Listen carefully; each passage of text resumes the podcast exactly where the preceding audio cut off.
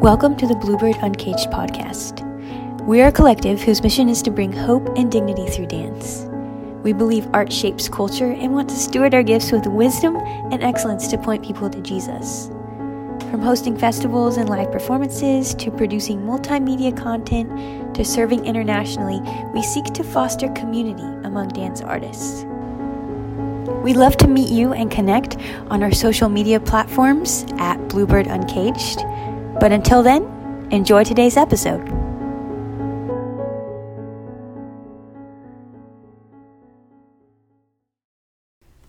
Hey guys, it's the last episode of the year. Um, that's pretty amazing. I hope you guys have been having a great Nutcracker season or whatever holiday shows that you have been doing. Um, this really is one of my favorite times of the year, and we have a really fun episode for you today we are going to be sharing some of our favorite Nutcracker memories, and I think you'll really enjoy it. So, I think I'll start with my memories first, and I didn't really plan these out, so I might just be kind of random, rambling a little bit. Um, I'm going to try to go in chronological order, but the first Nutcracker that I saw, I was my birthday's in March, so I was two years old. I was almost three, and I pointed to the stage and I said, I want to be her. And now it wasn't the Sugar Plum Fairy, but I wanted to be Clara. And so that's how my mom put me in ballet lessons. And I think Nutcracker has had a special place in my heart for the past, what is it? Okay, 26 years now. um, but yeah, so I went. I, the first thing that I did in Nutcracker was a. I was a baby doll in battle scene, and I had to just walk on stage and act really scared and like wiggle my knees, and and then the mice picked us up. We had to kick and and then we got put down on the other side of stage and walked off. so um, that was fun but I think it was just, you know, the magic of being backstage and being in a professional production or uh, semi-professional in in um, a student company. But um, eventually, so actually, the year that I, you know, how sometimes you're expecting roles, and we'll talk about that later. But you know, you're like, oh, I think this is the year that I'm gonna be Clara. This is the year. Um, the year that that happened I did not get to be Clara, and I was actually a part that I did not want to be. Um, they actually made Clara an older dancer in the year that I was expecting it to be, you know, my year. And I got really upset. But I was like, no, I'm to keep working, keep pushing, keep trying. Um, but it was good. I'm glad that I waited because the fact that they had made Clara an older dancer meant that she got to dance on point. And so I actually did get to be Clara in 2016. No, 2016. Wow. 2006. 2006. Yes. And I think a really fun part about it was that my brother got to be my Fritz. So we got to dance on stage together, and that was really fun. But one memory that at the beginning, um, during the overture, like while we're waiting, the whole Silverhouse family is waiting for the curtains to open. My stage mom, she like whispered to me, she said, You are the magic. And I think that that really stuck with me. Like in Dancing in Nutcracker, you are the magic for someone else. Um, then I did mini Nutcrackers with Sawnee ballet theater, which was a small studio that I grew up at, and I changed studios my senior year of high school. So I got my senior year of high school, I got to do Nutcracker at the Fox Theater in Atlanta with the Atlanta Ballet, and that was so much fun. So the first year I was a lamb, like a pink lamb, and a dream fairy. But the opening night was the 80th anniversary of the Nutcracker in Atlanta, and I literally was a human prop on stage during the opening of Act Two as a dream fairy, and I was just standing there and posing and did a few boys. But um, I just remember with the live orchestra and thinking, "Wow, this is such a privilege to be able to be on stage and such a blessing to just be able to do this. And some of my favorite we did we did over 20 shows per season at of Nutcracker alone at Atlanta Ballet and I was usually in um, all of the cast except for one. So we only got one cast off and different things. But um, yeah, it was there. So many special memories. Our dressing room was room was on the fifth floor, but we couldn't use elevators because, of course, that was for the principals and stuff. So we had to climb all the stairs. And um, but I think I'm trying to think. I think actually one of the hardest roles that I did was the maid in Party Scene, and it was hard because we had to hand out the toys in a certain order and had to memorize the order to hand out the toys to the kids. So I think that w- that was actually one one of the harder roles. It wasn't even you know dancing, but I love being in party scene and love acting. Fun fact, I have never been a party parent actually.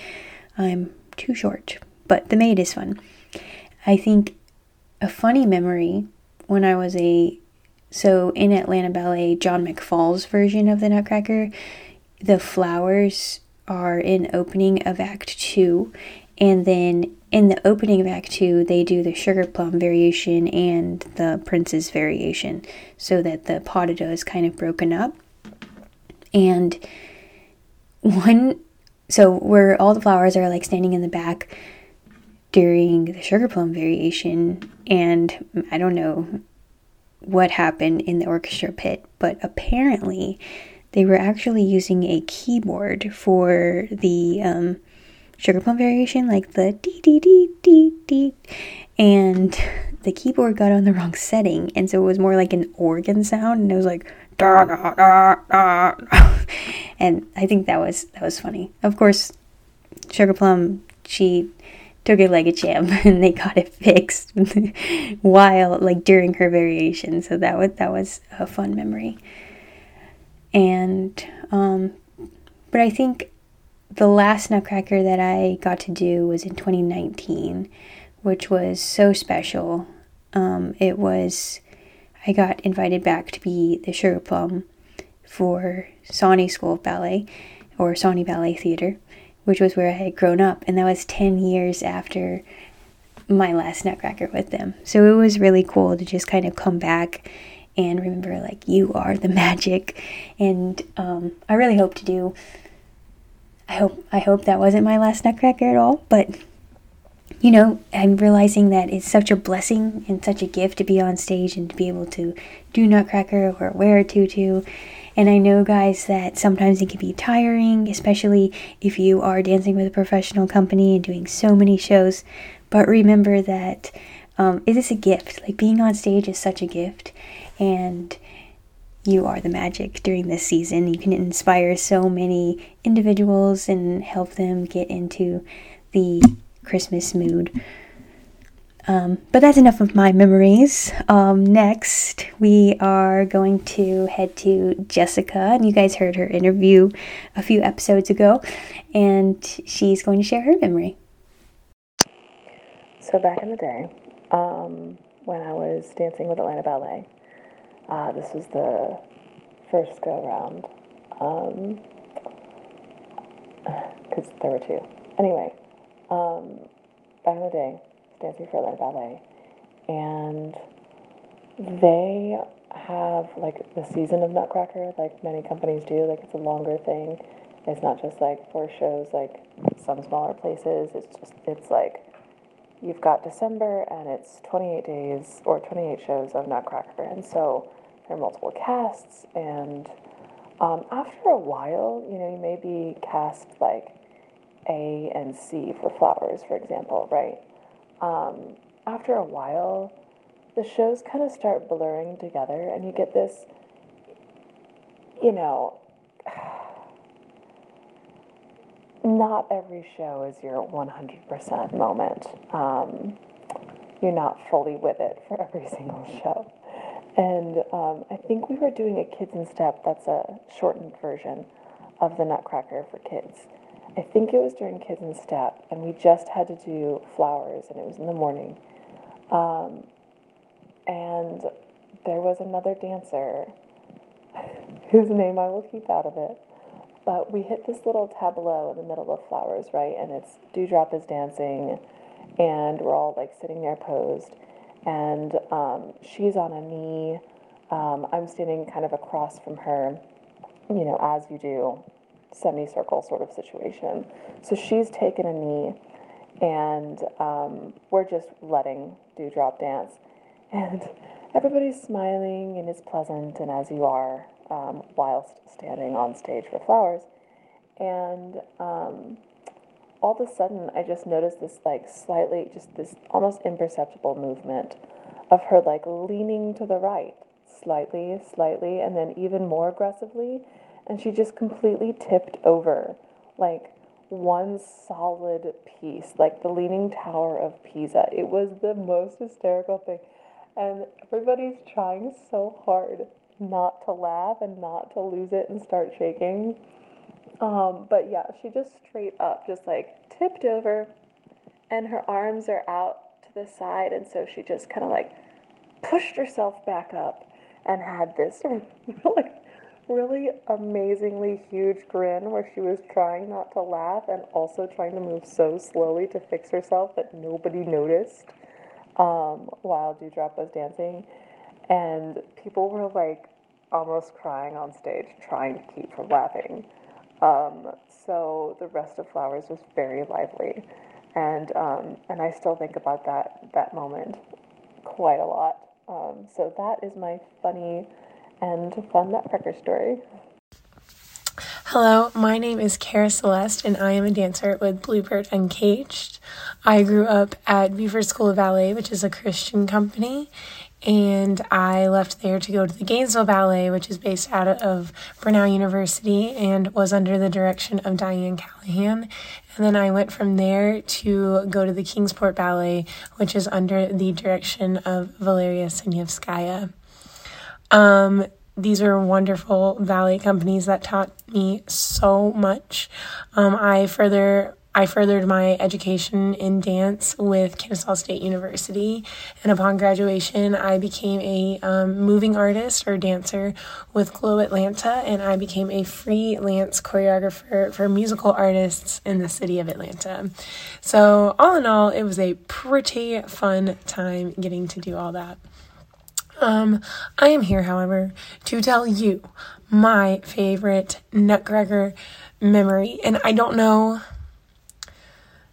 I don't know if it's my favorite or more traumatic, but I always remember this story.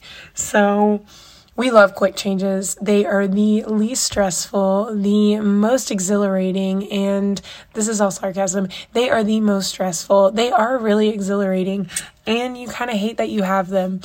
But we're all about the dance, and we want our audience to see the best parts of us. Correct? The only thing is, is you better make sure you have your checklist because if not everything is there, you will regret it. um, this was not personally me, but I had a friend who was quick changing from marzipan. Was it marzipan? No, it was Arabian to Waltz of the Flowers. So Arabian doesn't, some some schools will do Arabian in pointe shoes, some will not. Ours did not. Uh, she was barefoot. So our friend went from Arabian and had to go to Waltz of the Flowers Core. And she had like a short dance in between that because we know how long Nutcracker dances are in the second act. So like literally a minute to 45 seconds. And, um, I remember she went backstage and we were helping her get on her costume and she goes, Where are my toe pads? Where are my toe pads? And the the music before us was just dying out and she was having to get ready for Waltz of the Flowers. I couldn't help her anymore because I was a demi soloist. But I was just I remember sitting there and thinking like, "Oh my god, she's she's going to be like one of the French girls because French women and French ballerinas, they're not they're told not to wear toe pads so they can build up resistance in their skin. which is awful. But I was like, she'll be like one of the French girls. I remember thinking that. But yeah, so she went on, no toe pads, and came off and she had blood coming through her point shoes, which was absolutely like I felt really bad for her and I was just also like what a trooper because you literally danced Waltz of the Flowers. I think it's about a 4 minute dance. You danced no, it's 7 minutes. You danced Waltz of the Flowers with no toe pads. And that's absolutely amazing. So I I commend you, Ada Spahia. You are absolutely amazing. And if you ever hear this, just know that that memory stays in my mind all the time. All right, you guys have a happy holiday and just have a great day.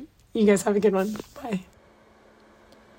I think my, well, there's so many favorite memories from Nutcracker, but I think my favorite one was one year we decided to play telephone during on stage during snow scene and uh it, I think it just got really out of hand. We started doing like pig noises, animal noises. It just became like really insane.